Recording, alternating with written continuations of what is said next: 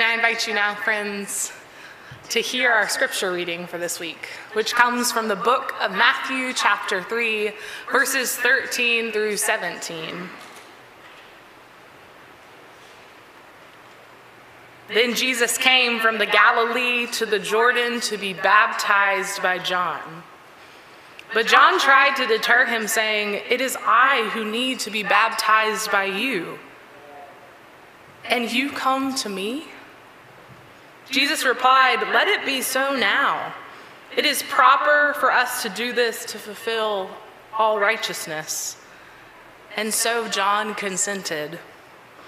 As soon as Jesus was baptized, he came up out of the water, and at that moment the heavens opened, and the Spirit of God descended on him like a dove, lighting him. And a voice from heaven said, This is my Son, whom I love. With him I am well pleased. The word of God for us, the people of God.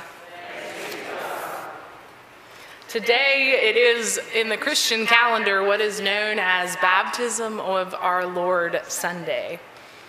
It is what it sounds like. Um, sometimes we're not very obvious, and sometimes we're really good at naming something exactly what it is. Baptism of Our Lord Sunday is what is known as a feast day in the Christian calendar, which means you should, in fact, eat whatever snacks we have after this. Feast days are high days in the church. They're days when we celebrate important parts of the Christian calendar. Today is a day to acknowledge that Christ was, in fact, baptized. And I want to acknowledge it's also a day that follows what's known in the Christian calendar as Epiphany. I had a little bit of a pastoral crisis. It's not that impressive, but um, because of the way our calendar falls this year. Epiphany is a really important part of the Christian tradition, and Epiphany fell on a Friday this year. Epiphany is a day in which we celebrate the Magi finding Christ in his manger, and we call it an epiphany because it's when the world realizes that God is with them. Epiphany, as I said, fell on a Friday this year, and I thought about having an Epiphany service, and then I realized nobody would want to come to a Friday night service. I would have my own Epiphany.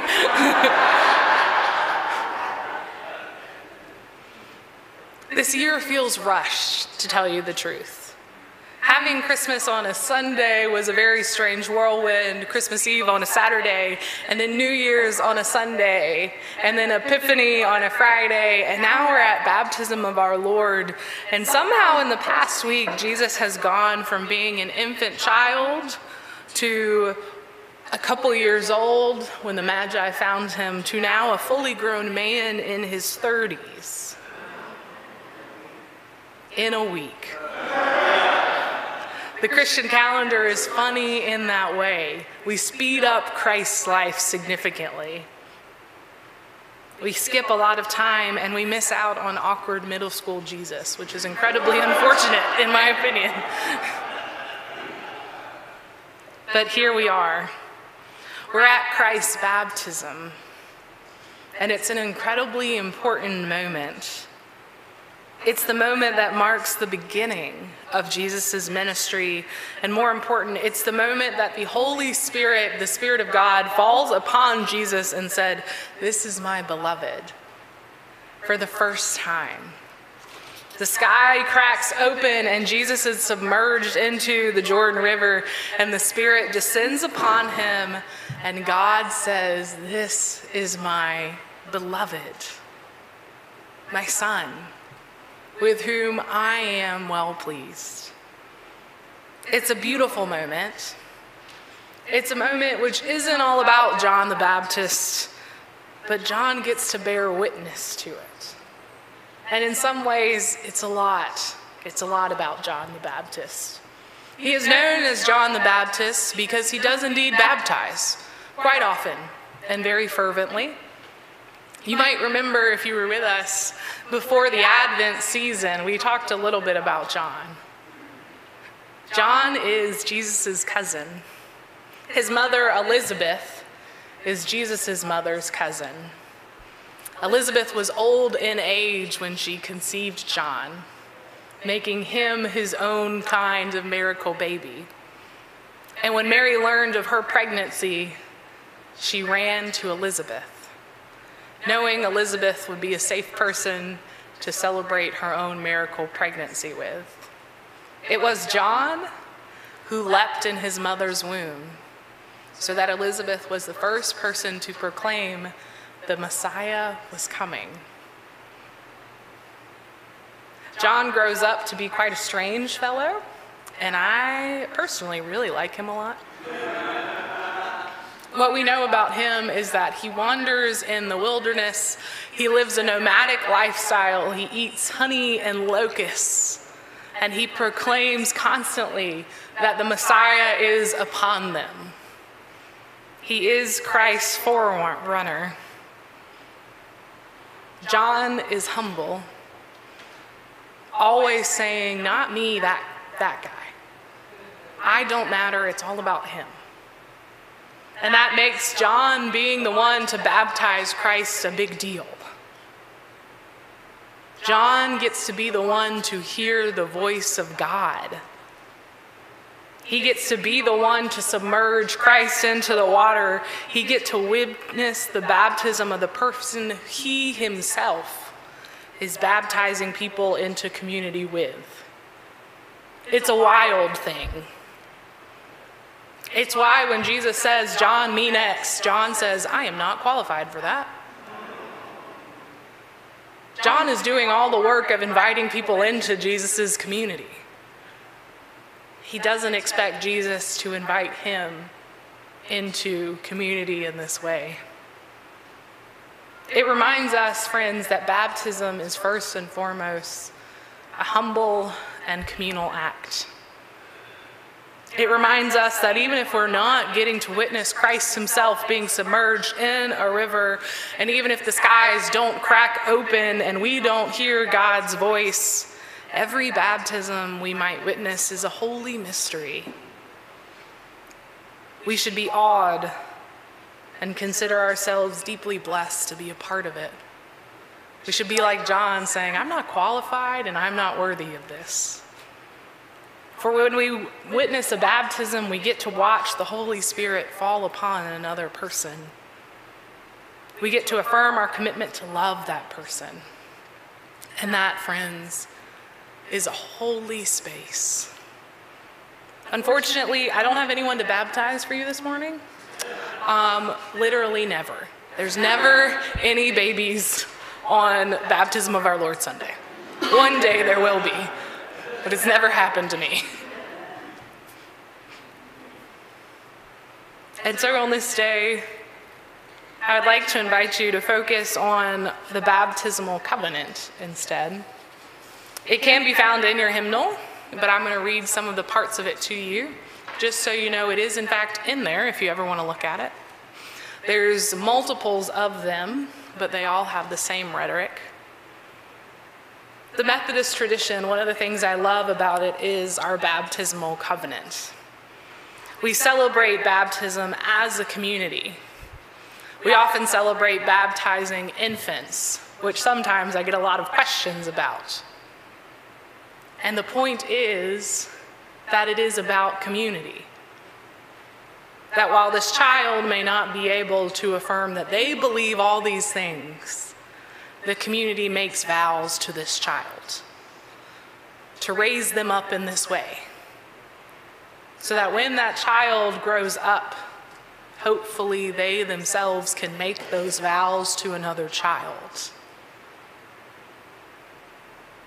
When we read these vows, friends, it's not just about the individual saying yes or the parents saying yes for them. It's about what the community says together and that is this. We answer the questions Do you renounce the spiritual forces of wickedness? Do you reject evil in the world and repent of your sin? Do you accept the freedom that God gives you to resist evil, injustice, and oppression in whatever form they present themselves? Do you confess that Jesus is your Savior? Do you put your whole trust in His grace? Do you promise to serve Him as your Lord in union with the church, which Christ has opened to all people of all ages, nations, and races? After each of these questions, the person being baptized and the congregation pledged to do so. We say yes to these questions, and I just want to point out that this is a hefty commitment because these are hefty questions, friends.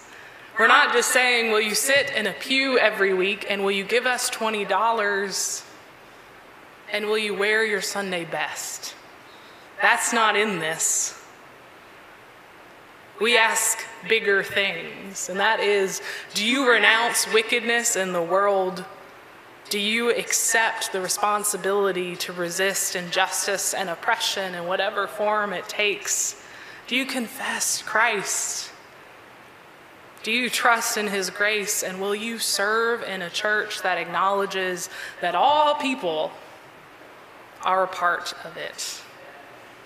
Every time someone is baptized, the already baptized members of the community are reminded of their duty to do this to raise this person up in this way, to answer together, I do and I will continuously.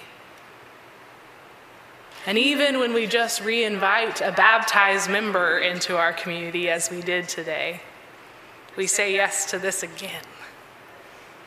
We welcome them into this work. And so today, friends, I just want to revisit what it is we are asked to do in baptism. As I mentioned, Epiphany happened this week, and it's really important that Epiphany happens before we celebrate baptism of our Lord Sunday, because Epiphany is a day in which we celebrate that the light of Christ has come to all, and all are realizing it. Advent just occurred. We just had a season of lighting candles and seeing the light of the world being born. And yet, Epiphany, the celebration of light and goodness, it has to happen before the celebration of being baptized into that light. For many people, sometimes I think Epiphany gets stamped out by darkness because we don't generally celebrate it or because of things that happened in the world. A few years ago, Epiphany was marked with riots on the Capitol. This year, January 6th, for me, this past Friday, felt like a blur and I barely paid attention to the fact that Christ was in the world because I was caught up in my own darkness and familial things going on and being sleep deprived and achy and tired and whatever other things we were on Friday. A few years ago, um, in response to uh, the killing of George Floyd, a couple other people and I, who are young clergy that are on a leadership committee, to ensure that the North Carolina Conference of the United Methodist Church is always doing the work of anti racism and is always improving our structure, um, particularly in the ordination process, because it has historically been racist and sexist at times, because that's what happened when you put people in charge of a church system.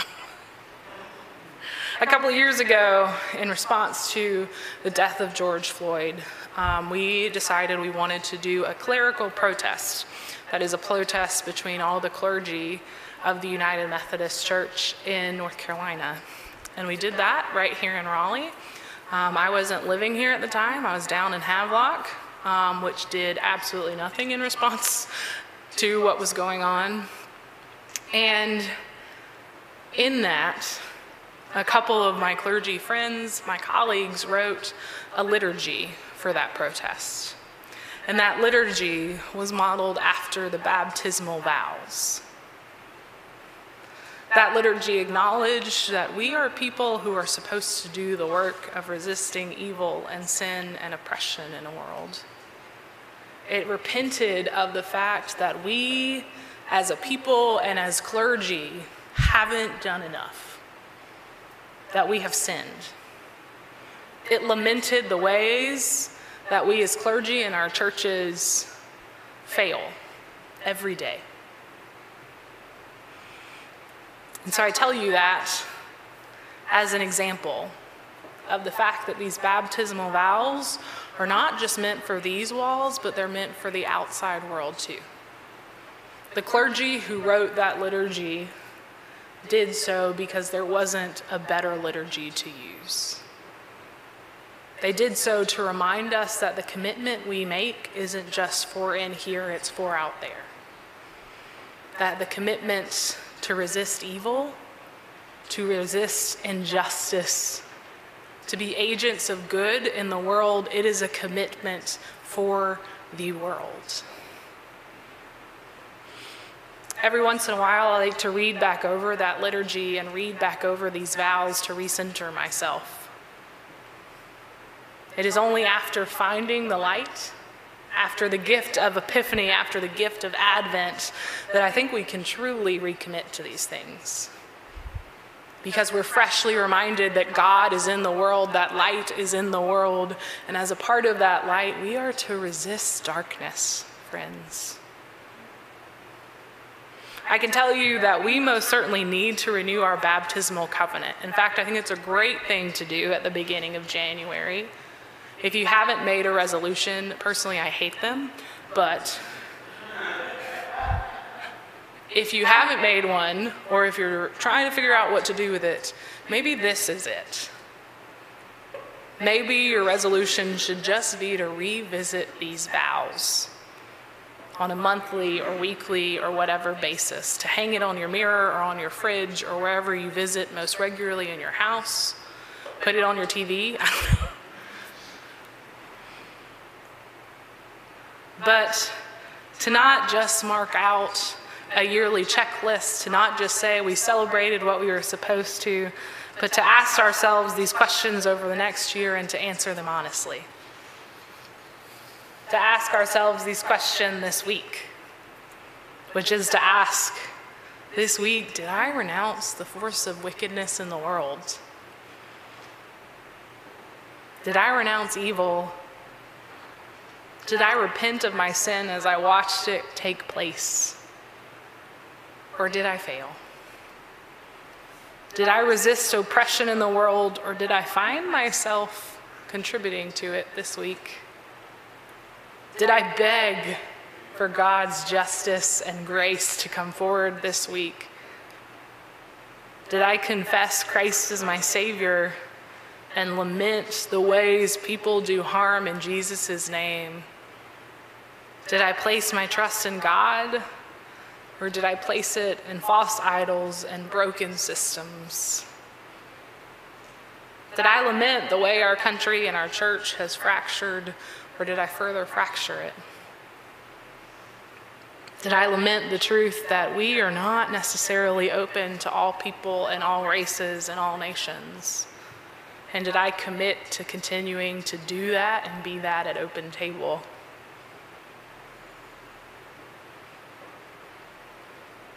These questions are hard. And truthfully, I think sometimes it just feels heavy.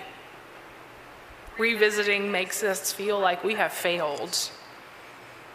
And sometimes it's easy to point fingers and name the evils in the world with others, right? I still have this really vivid memory of being in middle school, um, which I've largely tried to block out. And sitting at a lunch table with one of my still very, very good friends. And he had done something, and as an obnoxious middle school teenage girl does, I was telling him all the things he had done wrong and how he should correct himself. And he looked at me and said, You know, I think the plank in your eye must be really heavy. And yeah, it was quite a read. and it threw me largely because I grew up Methodist and he was a Baptist, so I didn't know what he was talking about. Um, I had to go look up that scripture because I didn't know what he was talking about. But the point is, I think sometimes it's really easy to look at other people and notice the ways they're failing and then not look at ourselves. It's easy to look at other people or the other side or the other whatever and say, you, you, you. It's harder to name it in our own church, in our own community, and in ourselves. The truth is, all of us have failed. And while some of us fail in bigger ways, some of us commit larger acts of harm. It's necessary that we all do the work of interrogating our lives and rededicating ourselves to being a baptized people, to these vows. It's necessary that we do not let it be ignored. That is, we do not ignore the day of light. We do not ignore the day of Epiphany, a day in which the world realized that God was with us. That we do not let darkness rule the hearts of those around us and perhaps our own. The good news, friends, is that we are not alone. I always think it's good news that we all fail because it means we're in this together. We are gifted with being community. We're tasked with the difficult work of upholding these commitments, and we're tasked with doing it together. Because frankly, this is easier to do together than alone. To hold each other accountable, to repent of sin together. We're gifted with people to empower us, to support us, to witness our cleansing, and who will say, I'm going to do this with you. We're gifted with good friends who will boldly tell us the truth, whether or not we want to hear it. We're gifted with people who will hear our secrets and our shame and hopefully meet us with grace. The Holy Spirit, friends, has fallen upon us just as it fell upon Christ. We too have been washed, we've been dipped in the water if you haven't been baptized, come and see me. We can take care of it. I don't have a river, but um, we could find one, I guess. I have a friend whose church put a feeding trough in their church, if that really appeals to you. Methodists also sprinkle, if that's a thing that you're open to. The point is that we are all made new daily, friends that daily we can recommit ourselves to living into these baptismal vows, that daily we get to begin again. And daily we get to hope that God will call us beloved children with whom God is well pleased. Sometimes I look around and think God's not very pleased with me or any of us right now. But daily we get to do the work of making it so.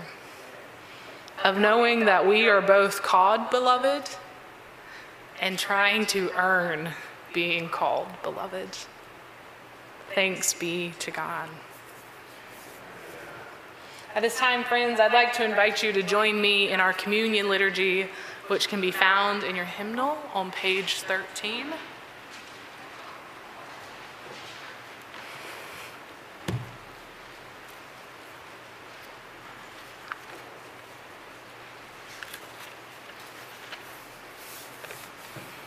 We'll start on page 12. Christ our Lord invites to his table all who love him, who earnestly repent of their sin and seek to live in peace with one another. Therefore, let us confess our sins before God and one another. Merciful God, we confess that we have not loved you with our whole heart. We have failed to be an obedient church we have not done your will. We have broken your law.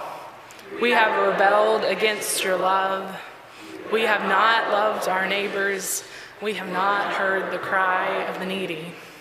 Forgive us, we pray. Free us for joyful obedience. Through Jesus Christ our Lord. Amen.